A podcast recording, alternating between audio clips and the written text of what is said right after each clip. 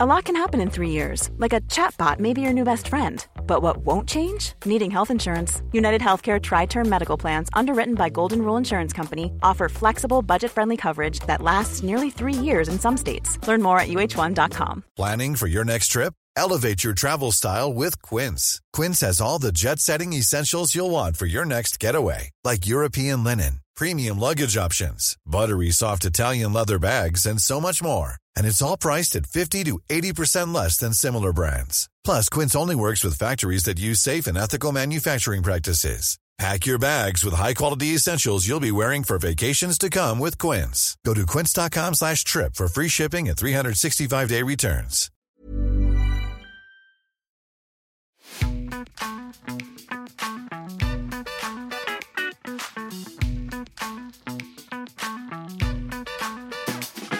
Hello, and welcome to the Mellow Compass podcast. We are the podcast that aims to educate our listeners on the variety of opportunities available in the music industry by really getting beneath what job titles actually mean.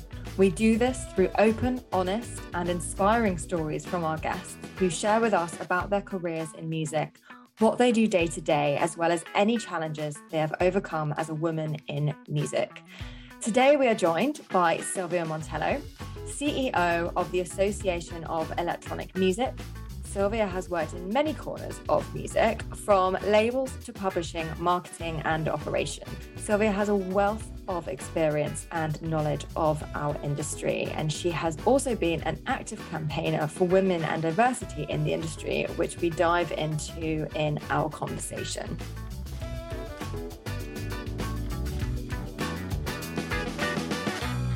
Silvia, welcome to the Mellow Compass podcast. We're so pleased to have you on the pod.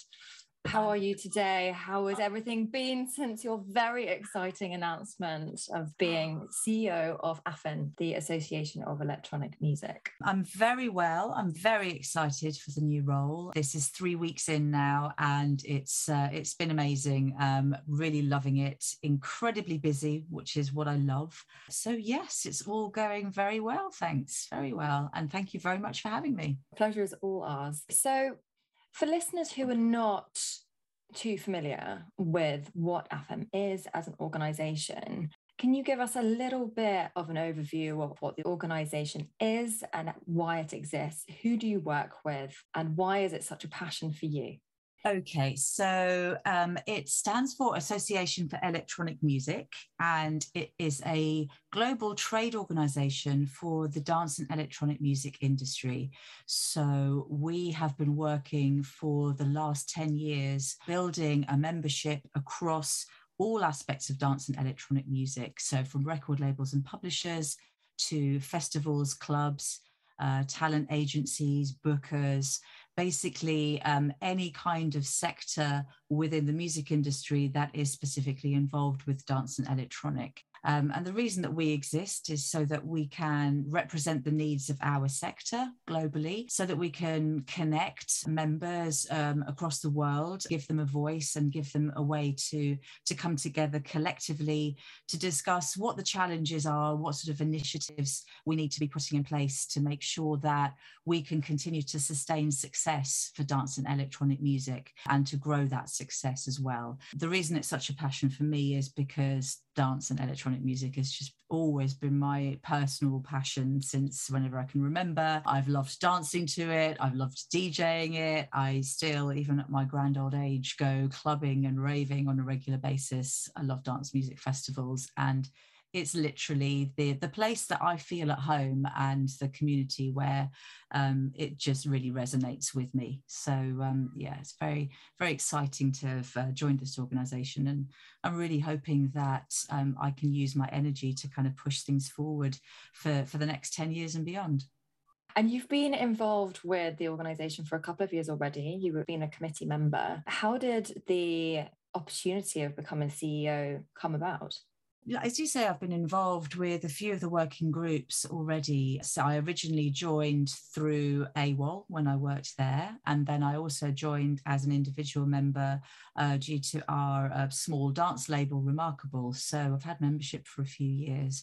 And really loved what AFEM have been doing. And then um, late last year, when it transpired that the current GM, Greg Marshall, was going to be um, stepping down to pursue other opportunities that he wanted to, I took the opportunity to just find out what the process would be for for finding a, a, replacement for Greg. And, and there was an interview process, and luckily for me, I got chosen to to do the job. So here I am.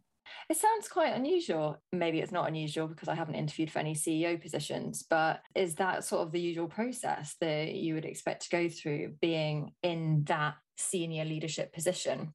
Sometimes yes, and sometimes no. I think it depends on whether you're coming in from outside an organisation. So, although I was involved as a member, I wasn't um, I wasn't on the executive board or part of the actual executive team running the organisation. So, from that perspective, it did make sense to have a recognised interview process to mm. make sure that the the right person was selected. So, um, in in other roles that I've done, internal promotions don't necessarily have that same sort of rigorous uh, interview cadence to them. Sometimes it's it's just more a sort of natural promotion through the ranks due to what people can see you've achieved and what you can bring to the next role. So yeah, it really rather depends much of what you're doing at AFEM involves um, neurodiversity, diversity and inclusion. You've been a very active campaigner for women in music for some time. Can you tell us a little bit about the survey that you currently have running on neurodiversity and what the ambitions are of this survey? Yes, I'd love to talk about that. So, um, neurodiversity is something that is now being spoken about a lot more in society and, and generally across the workplace and in industry, but we haven't had a specific survey to look at neurodiversity within the electronic and dance music sector. So, this survey that we're running is going to be the first of its kind. We have seen some statistics around uh, the fact that potentially about 25% of CEOs have a neurodiverse condition. Um, and we are still really at the, the beginning of understanding just how neurodiversity affects people within the music industry and specifically within our sector. So, um, everything from finding out from people that know they are neurodiverse to finding out from employers or colleagues who maybe aren't neurodiverse, um, what do they have put in place to try and support people, to try and get the best out of the neurodivergent brain, and to find out what kind of sectors that covers, and really look at what the results tell us so that we can then help employers across the board to make sure that they're giving the right sort of work environments and have the right sort of understanding of how neurodiverse individuals differ, uh, which isn't just challenge. Um, I think there's a lot that's been spoken about, you know, how difficult people with neurodiversities may find certain tasks or, or, certain environments, but actually we also need to expand on what the benefits are and what some of the superpowers are that some people with neurodivergent conditions have. So it's really about getting the best out of people and, and understanding the overall workforce better and how we can make sure that people thrive within mm. our industry. I love that you call them superpowers because they really are people's superpowers. You know, our differences are what make our strengths. And I know that you've also discovered recently that you have ADHD. And I'm interested to know, you know, how has that discovery really impacted your work when you find out about these things? A lot of questions that you were wondering about, you know, why do I do this? Why do I do that? Why am I like that with different people? Why do I forget about stuff, you know? I mean, it's been a bit of a whirlwind discovery because you know, even as recently as a year ago, if I was asked the question, "Do you think you have a neurodiversity condition?" I would have said no, and and that's coming from somebody that actually had read quite a lot about neurodiversity and was genuinely interested in neuroscience and interested in diversity in particular. But over the last few months, having seen more about ADHD, started to read about what the kind of symptoms were, what the signs were. It really resonated with me, um, and so I decided to to look at getting a diagnosis, which came back positive. And for me, and I, I know this isn't the same experience for everybody, but for me, it's been a really positively life changing discovery because it's like a penny has dropped about so many of the little things, or even some of the bigger things that I've found challenging, but which I've had to pedal furiously to try and compensate for, or to try and mask, or just to try and put in coping strategies for. Um, and understanding that it's an actual neurological difference in my brain rather than just me being a, a, a you know a mess or a disorganized person or somebody who forgets something the minute somebody asks them to do it it really kind of leads to an understanding uh, you know an answer to the question of why and then also leading me to be able to read more about well what can i do to put things in place that can mitigate against the challenging parts but really help to kind of super focus on the superpower parts now that i know i've got an adhd brain hand on heart, I wouldn't change it for the world because I think the, the way that my brain works has brought a lot to my career and a lot to my life. It's just the negative sides that I now want to be able to deal with, and understanding the diagnosis and being able to put things in place is now possible because I know what it is that I'm dealing with and I know how my brain's working. Mm. So it's been really positive for me. I know that for other people, the diagnosis can be a moment of grieving, really looking at, you know, why didn't I know this earlier? If I had known, then maybe I could have put things in place that would have changed the course of my life. It would have made certain things easier. It would have made relationships easier.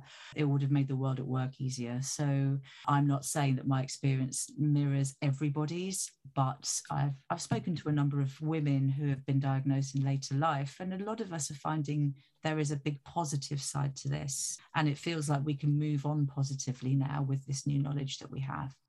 Yeah, I think that's really important to point out as well, because you know when we find out these things yes we can always go oh why didn't i do that sooner you know it, it, happens in other areas of life as well but actually that goes to show that if you do have an inkling that you might have you know adhd or another kind of disorder then it's so important to take those steps and go and get a diagnosis.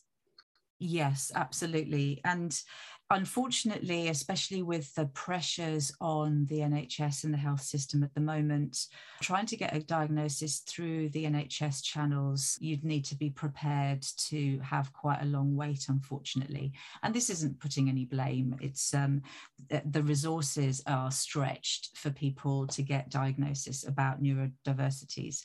So um, there is an option for those that want to go down that road and afford it to look at getting a private diagnosis. That's not for everybody. It really depends to the extent that you think you may have the condition and that it may be impacting your life, your relationships, or your work. In my particular case, um, I decided that, you know, having an inkling that I had ADHD, I didn't want to have to wait on a waiting list for a year to find out for sure. That said, even before you have an official diagnosis, there's a lot of material, good quality material that you can read about. And if it really resonates and you think you have that condition, it doesn't necessarily do any harm to look at putting some of the coping strategies in place and following, you know, some of the the better websites to find out just things that you can do and strategies that you can find that that will alleviate some of those challenges. If you want to go down the medication route, then obviously that's something where you would need mm. the diagnosis to happen first. But um, there are quite a few people now who are not self-diagnosing exactly but they are recognizing a neurodiversity in themselves and therefore following a particular path to try and help to support themselves with that even before they get officially diagnosed and can you just give us a quick overview of what some of the symptoms might be for this type of neurodiverse condition?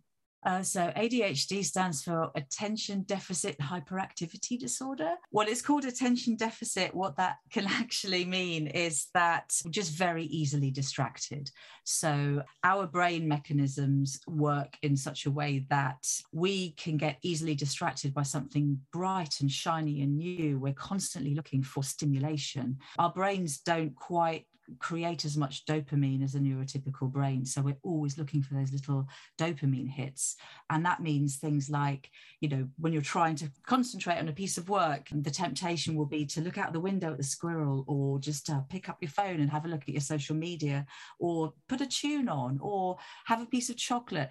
And, you know, it's just your brain is kind of flicking around from, from one place to another quite quickly, which can be amazing if you want to be creative and problem solve and think outside the box, it's fantastic. But if you're trying to focus on one thing, especially something that might be quite boring, then that's a real challenge because your brain just isn't really set up for being able to focus on the boring thing or get that piece of work done. So that's a key thing. And that's one of the, the reasons that I found um, I wanted to go down the route of a diagnosis myself. That was something that was really troubling me. Something else as well, the hyperactivity part. Um, that doesn't necessarily manifest itself as much in women as in men um, or girls um, as in boys. So boys with ADHD may be the ones that are tearing around the room at 100 miles an hour, throwing things around and just basically being disruptive. Girls are maybe more likely to be the ones that are looking out the window, twiddling their hair, looking like they're miles away, but probably actually just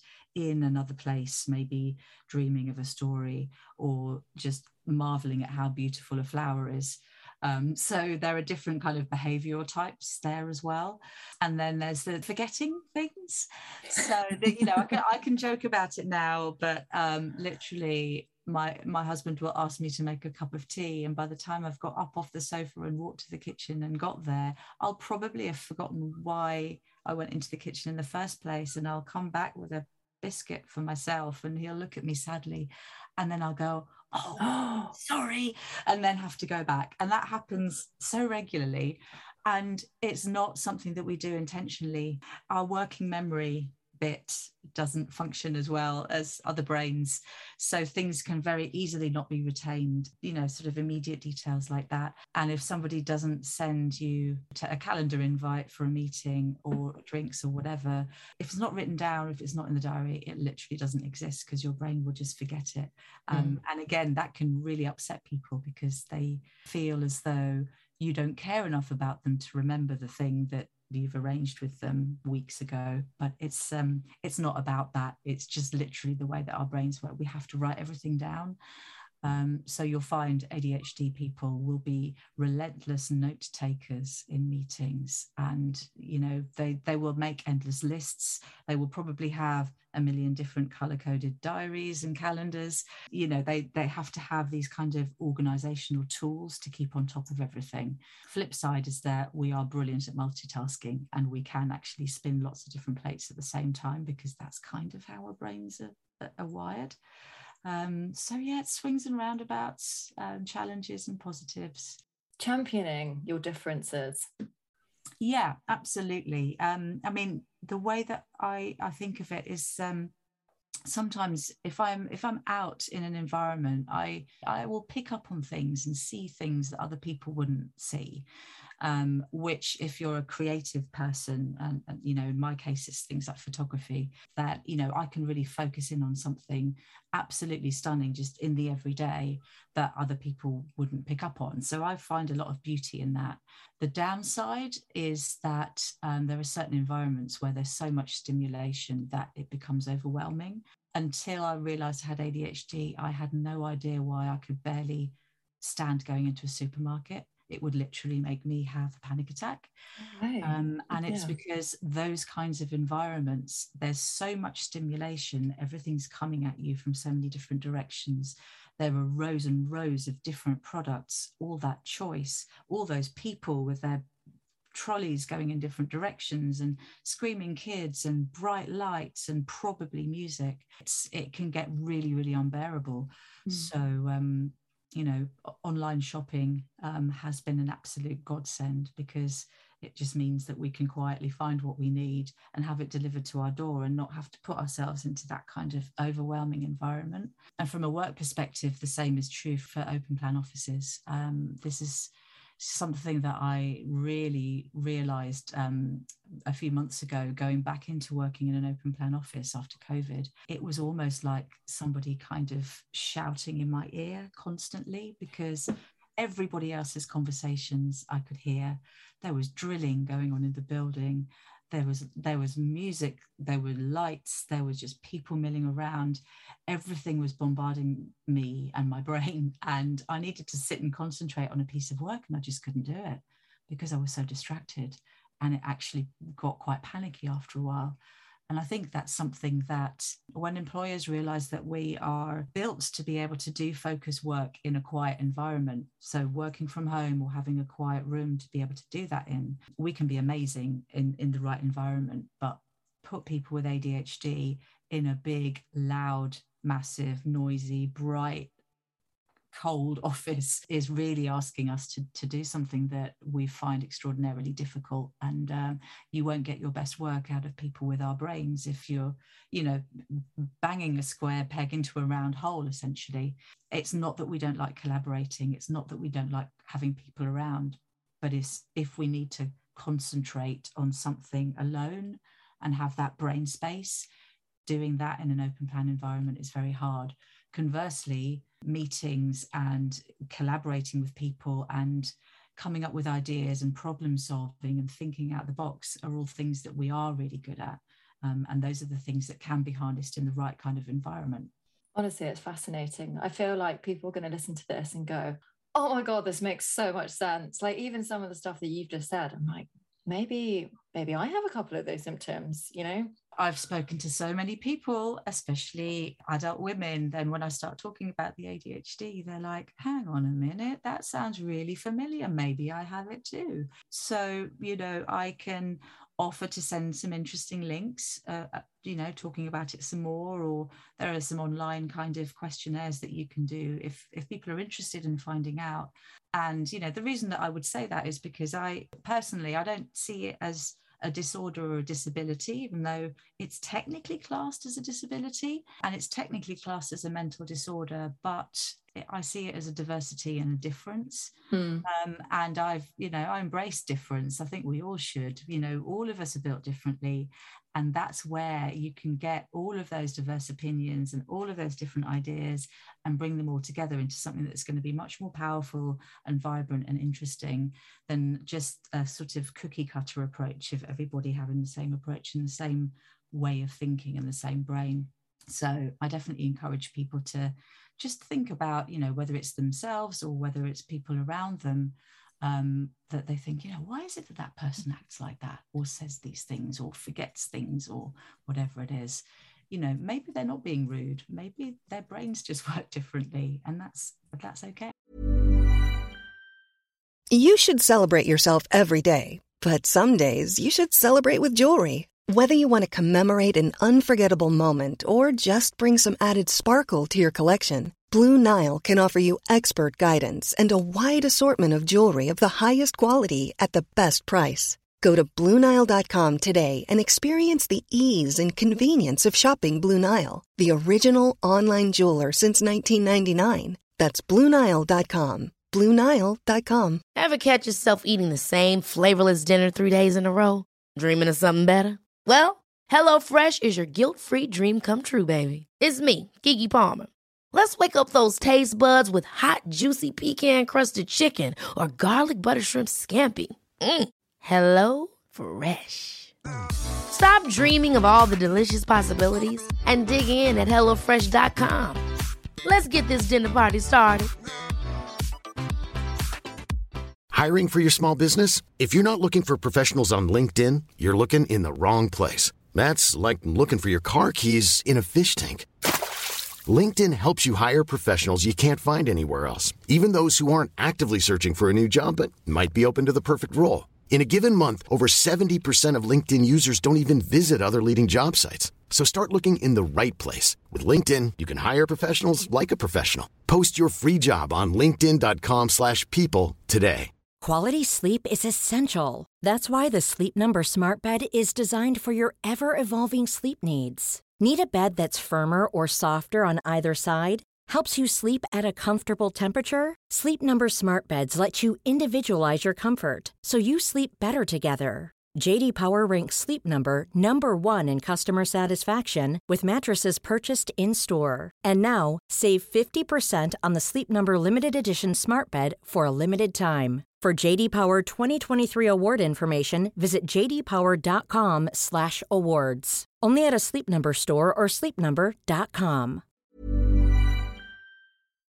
Thinking about all of that and knowing the qualities and the working environment and the values, etc. This sort of thing must be really useful when it comes to choosing a career path. And you've held several different roles in the music industry. Several of them have been very senior leadership positions, as the one that you're in now. What would you say has driven these changes? Now that you know we've discovered ADHD and the different changes, I imagine that is one part of it. But having also worked in different areas of the music industry, like marketing and operations, and you've also worked on the label side and the publishing side, what as a whole would you say drives your career? I would say that I have a, a very low boredom threshold, um, which, as it turns out, is another ADHD symptom. And that has actually always driven me to not settle once I've got to a point where I understand the job that I'm doing. I'm not one of these people that would be able to have a kind of stable 10, 10 years of doing the same kind of job and becoming an expert in it. Um, so I have always wanted to carry on learning and to carry on moving forward. And that's the reason why I think I've also been driven to learn about a lot of the different verticals within the music industry. So, working in a label, working in marketing, um, doing product management, um, learning more about the back end side of things, which in turn led me into the more operational side of the business. Then, when I realized that I knew a lot about the recorded music side, but less about publishing, it drove me to want to learn more about that and operate within that. And then I wanted wanted to learn more about the neighbouring rights and performance broadcast area, and then also about production music. So for me, it's, you know, wanting to be an all rounder, uh, wanting to constantly give my brain new things to learn, partly so that it doesn't become bored and frustrated but also partly just because I feel like learning is such an incredibly important thing. It's, you know, you, your brain is the most wonderful muscle that you can possibly have. So the more you exercise it, the more you keep that brain and that muscle working. And for me, the happier I become. If I'm constantly challenged and kind of thrown into things that aren't in my comfort zone that I have to learn and pick up quickly, then that for me really, really spurs me on. Also, you know, through leadership that I've been lucky enough to have, you know, in the last sort of four or five roles, my sort of understanding of how different people operate um, has also really driven me to want to learn how to be a really good people person and people manager. I think, you know, neurodiversity aside, even way before having any inkling about that, I did realize that the world is made of different people, whether you call them extroverts or introverts, whether you call them blue sky thinking or detail focused. You know, what you want ideally in a really good functioning team is to have a spread of those different people and those different talents, but also an understanding within those people of how each other operates. So, for extroverts to understand that introverts don't want to be taken out of their shell, they actually want to have the sort of environment where they can just get their head down, focus on those minute details, do that job really well, and quietly, and not be shouting about their achievements from the rooftops. That, you know, people need to realize that other people are not like them and we need different support and different environments in order to be able to thrive at what we do and what we have to offer for me that's been one of the joys of of getting to work with really diverse sets of people is getting mm. to understand that better and understand how to support it and and how to bring in a humanity and a kindness into leadership that maybe wasn't around you know a few decades ago and still isn't around in some bigger organizations. I don't think there's any need for it to be cutthroat and corporate. I think you know we we can we can lead people especially in the creative industries with a lot more understanding and kindness and support and then they can really thrive and then everyone succeeds. Yeah absolutely. The music industry is very much a people industry. And so when you know how people work the strength of your business contacts and how you go about your everyday just completely changes. You know if you have those strong relationships you know how to how to use them and how to develop people. And you know we talk a lot about mentoring and the importance of mentoring. And i think the creative industries has definitely been something that has been championing mentoring and support from others. As a woman in the music industry you know you've been working in the industry for for 30 odd years. Um, you know the landscape and being a woman in music has definitely shifted in the last couple of years with the amount of initiatives and positive changes that have come about. We've got a long way to go but you know there have been some positive changes. Are there any challenges that you've overcome which you're particularly proud of being a woman in music in in those senior positions or even it doesn't even have to be a senior position you know it could be any time throughout your career when you've been faced with something that like you know why me? Yes, I mean, I think um, earlier in my career, I wasn't really aware necessarily of um, the, the, the different way in which younger women in the industry got treated to to men. So I just, you know, partly out of stubbornness, but also because I, I was really determined that I wanted to stay in this industry and prove that I had a, a place within it and could bring some value. I just kept going. I just grounded out and worked really long hours and in retrospect, put up with a lot of BS that I didn't even realize was specifically BS towards women and that things that men wouldn't necessarily have to experience. And then later on in my career, I started actually realizing that uh, women, as as they become more senior and as they they get into managerial and leadership roles, we are often treated differently and not necessarily in a good way. A man who is forthright and ambitious is seen as forthright and ambitious and having leadership potential a woman who might express exactly the same thing as that man um, is known as being difficult or abrasive. It's this not so subtle difference in language and difference in approach. You know, somebody like me earlier in my career, and possibly even now, although I have tried to soften the edges slightly, you know, I probably would have been talked about behind my back as being a ball breaker, being, oh God, that woman, you know, she's always, you know, banging on about this, that, and the other. And if I had been a bloke, then it would have been acceptable. So that's one thing that, you know, I have been aware of, but really you have to realize as well as a woman that in order to succeed and to carry on coming up through the ranks and being senior, it's not about turning yourself into a man and, and acting in the same way that men do. It's actually just walking that fine line between having the confidence to know that you know what you're talking about, you have a valid point, and that you want to make positive change within an organization, and not allowing yourself to feel undermined um, in situations where you may still be the only woman in the room. It's still relatively recently that I have been the only senior woman in an executive meeting or a board meeting. And it's relatively recently that I have been in a situation where I have suggested something within that context um, and it's been ignored. And then one of the men in the room has basically regurgitated the same thing in slightly different wording. And everyone's gone, oh, that's a great idea.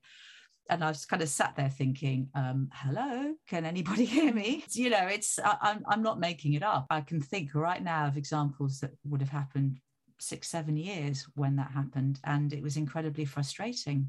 But you just need to rise above it. You need to have a certain amount of tenacity. It's easier now because there are more women coming through into senior positions.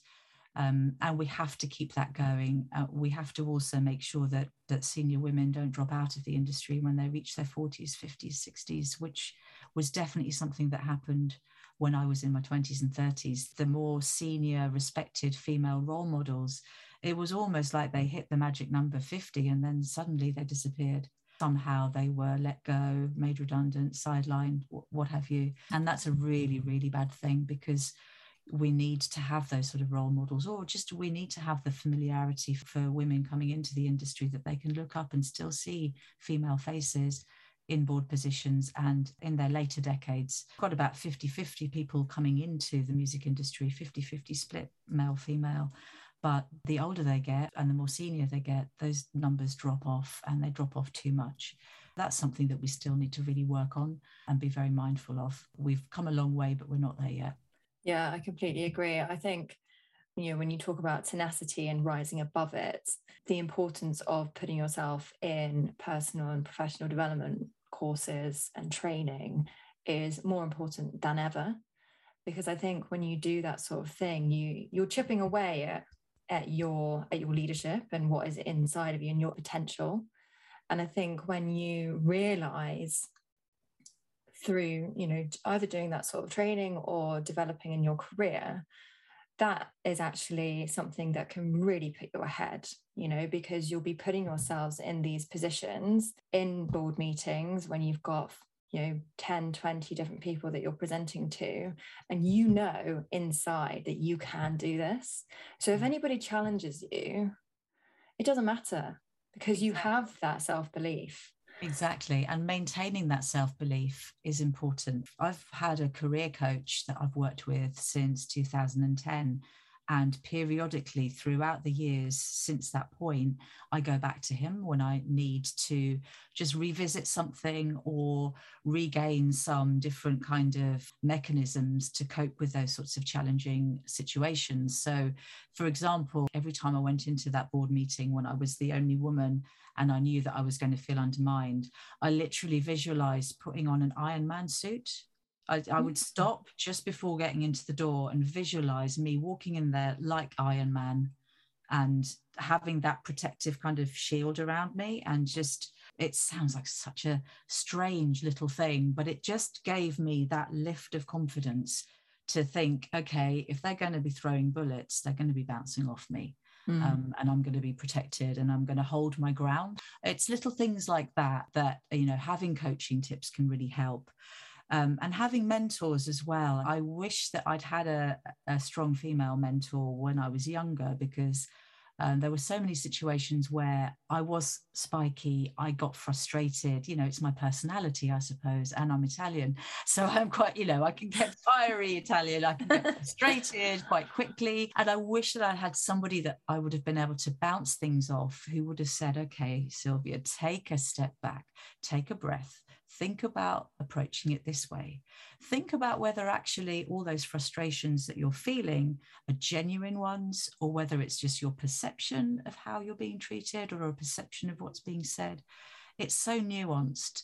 And when you're younger and more headstrong and you're trying so hard to fight your way through and make a difference and, you know, find your place, it can be very easy not to see the wood from the trees. But if you get the right kind of advice, from somebody who gets your industry and gets you as a person, that can really help pull you back from making some kind of missteps or putting yourself in situations where it's going to be detrimental to you rather than beneficial.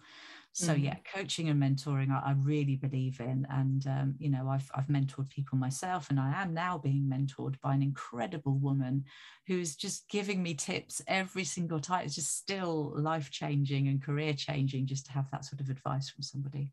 I can absolutely vouch for that. All of the mentors and coaches that I've had in my time, honestly, they have really contributed to, to where I'm at now. So, on the topic of getting advice and support on areas in the music industry, I have to ask because I'm sure there are going to be people listening wondering about this. When it comes to pivoting into different areas, have you ever come up against any challenges when it comes to changing roles? Have most of your um, opportunities come through existing relationships? Have they come through applications or other different ways?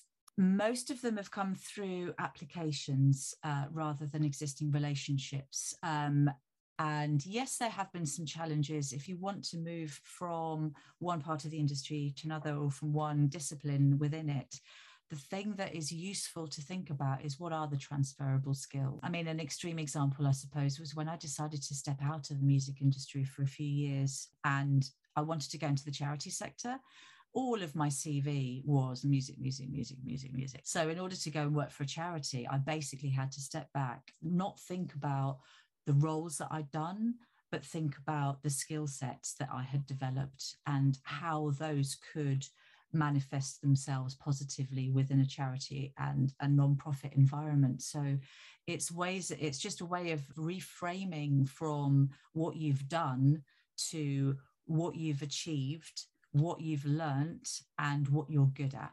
And if you can reframe that possibly you know if you're looking uh, for moving into a different sort of job area think about maybe even having two versions of a cv one which is much more your kind of traditional work experience kind of chronological but always make sure that within that you're not just describing what you did but you're actually describing what you achieved or what happened that you could attribute to your energy and, and your skill set. So have that version of a cv and then have a sort of elevator pitch version which is very much more this is what i can do and here's an example or two that proves what i can do in that particular area so whether it's innovation whether it's leadership, whether it's marketing skills, to actually describe what your key strengths are and then give examples of that. And then at the bottom of the CV, you can literally just list the jobs that you've done. Um, but it really just puts the focus onto you as a person with employable skills and strengths as opposed to somebody that's worked in all of these sectors because you know it, people are looking to hire they do tend to want to look at a CV and think, okay, well, this person's done that before. So we know that they'll get it. So it can be difficult. You're going to have to go over and above to prove why you can pivot into something else. You know, I pivoted from marketing to operations. It was almost accidental, but um, it was because I proved that as a marketing person, I actually cared about the detail and I understood the, the whole kind of supply chain process. I wasn't just just on the creative side. I understood the systems and process side as well. So yeah, I, th- those are a few bits of, of advice that I would give to people. It's possible, but you just need to prove how that pivot's going to work and, and why you're capable of doing it. Yeah, absolutely. It's really knowing it's really knowing your strengths and and how you can use them to whatever the ambition is that you're trying to achieve. Final questions you have a massive record collection. There is a huge library of vinyl sitting behind Silvia as we're chatting. I mean, there are so many to choose from, but if you were to go for one, what would be your go to record of all time? So, despite being a huge drum and bass fan, um, my go-to record of all time is actually techno record, and it is uh, Underworld's album Dubnobasswithmyheadman. It's just always been at the top of my albums list and has some tracks in there which are just amongst my most favorite pieces of music I've ever heard. I can get into the zone of just really long, um, intricate, involved techno. Um, and that's, yeah, that's something that I feel very comfortable with. So that's always a go to. Love it. And have you been to any techno nights recently? Yes. Max Cooper did an immersive audiovisual experience at the Roundhouse a few weeks ago, which was insanely good. So yeah, that was that was great. The visuals were stunning and he kind of played across his musical catalogue thematically. Yeah, it was just wonderfully life affirming. I can just see you there right now. oh God, yeah, up at the back, bouncing up and down like an idiot. Um, especially when he actually having the best time, having the best time, and then he dropped a few kind of drum and bass creations in at the end as well, and it was just like all my Christmases had come at once. It was like this is everything I love. The best. And one thing for listeners to take away what one action would you encourage someone who is listening now who might be you know feeling stuck in their career or wanting to move into the music business and they're doing something else at the moment what one thing would you encourage them to do to further their career if you've got an idea of an area that you want to get into research what it's really about and then try and reflect on how that reflects back on you and what you do and how you feel and what's important to you. Sometimes the idea of the music industry can be really appealing. You have to find your place. You have to find the bit of it that, that actually resonates with you and the person that you are. So, you know, if you're a quiet, detail and data oriented person, you probably don't want to look at PR and marketing roles or, or kind of front facing roles, for example. So, explore what's actually out there and find the thing that kind of links in with where you are and, and the, the experience and the skills that you've got. And the closer the match, the more likely you are to succeed in, in actually moving into that area.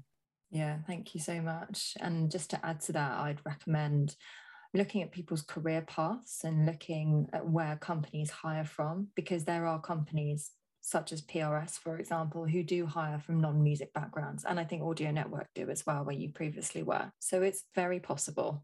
Yeah. Definitely. I mean, the music industry, like other industries, looks to other sectors for expertise, and especially in this world of data and analytics and you know the finance and royalty side for example so you know those those kind of more um, practical and operational sides uh, they're always on the lookout for people that have transferable skills from other sectors.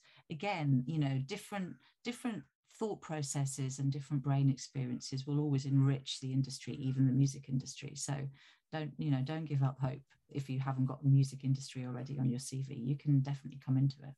Love it. We've circled back to the beginning talking about neurodiversity and diversity of thought what a brilliant point to end. It's a pleasure. Thank you. Oh, thank you, Nikki. It's been an absolute pleasure talking to you.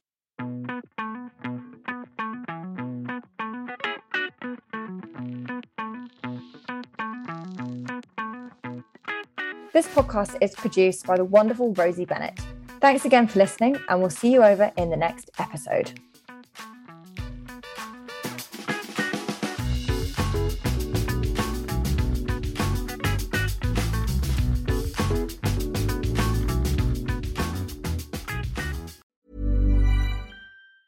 Hi, I'm Daniel, founder of Pretty Litter. Did you know cats tend to hide symptoms of sickness and pain? I learned this the hard way after losing my cat, Gingy. So I created Pretty Litter, a health monitoring litter that helps detect early signs of illness by changing colors, saving you money and potentially your cat's life. Pretty Litter is veterinarian developed, and it's the easiest way to keep tabs on your fur baby's health right at home. Go to prettylitter.com and use code ACAST for 20% off your first order and a free cat toy. Terms and conditions apply. See site for details. Ever catch yourself eating the same flavorless dinner three days in a row?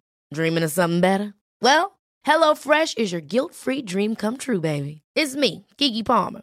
Let's wake up those taste buds with hot, juicy pecan crusted chicken or garlic butter shrimp scampi.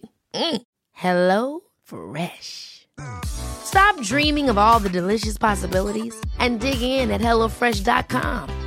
Let's get this dinner party started. If you're looking for plump lips that last, you need to know about Juvederm lip fillers. With Juvederm Volbella XC and Juvederm Ultra XC, your lip look, whether it's subtle or bold, can last up to one full year with optimal treatment and no additional maintenance. Find a licensed specialist and see if it's right for you at juvederm.com today. That's J U V E D E R M.com. Add fullness to lips in adults over 21 with Juvederm Volbella XC or Juvederm Ultra XC. Do not use if you have severe allergies or a history of severe allergic reactions, or if you're allergic to lidocaine or the proteins used in Juvederm. Tell your doctor if you have a history of scarring or taking medicines that decrease the body's immune response or that can prolong bleeding. Common side effects include injection site redness, swelling, pain, tenderness, firmness, lumps, bumps, bruising, discoloration, or itching. As with all fillers, there's a rare risk of unintentional injection into a blood vessel, which can cause vision abnormalities, blindness, stroke, temporary scabs, or scarring. For full important safety information, visit juvederm.com.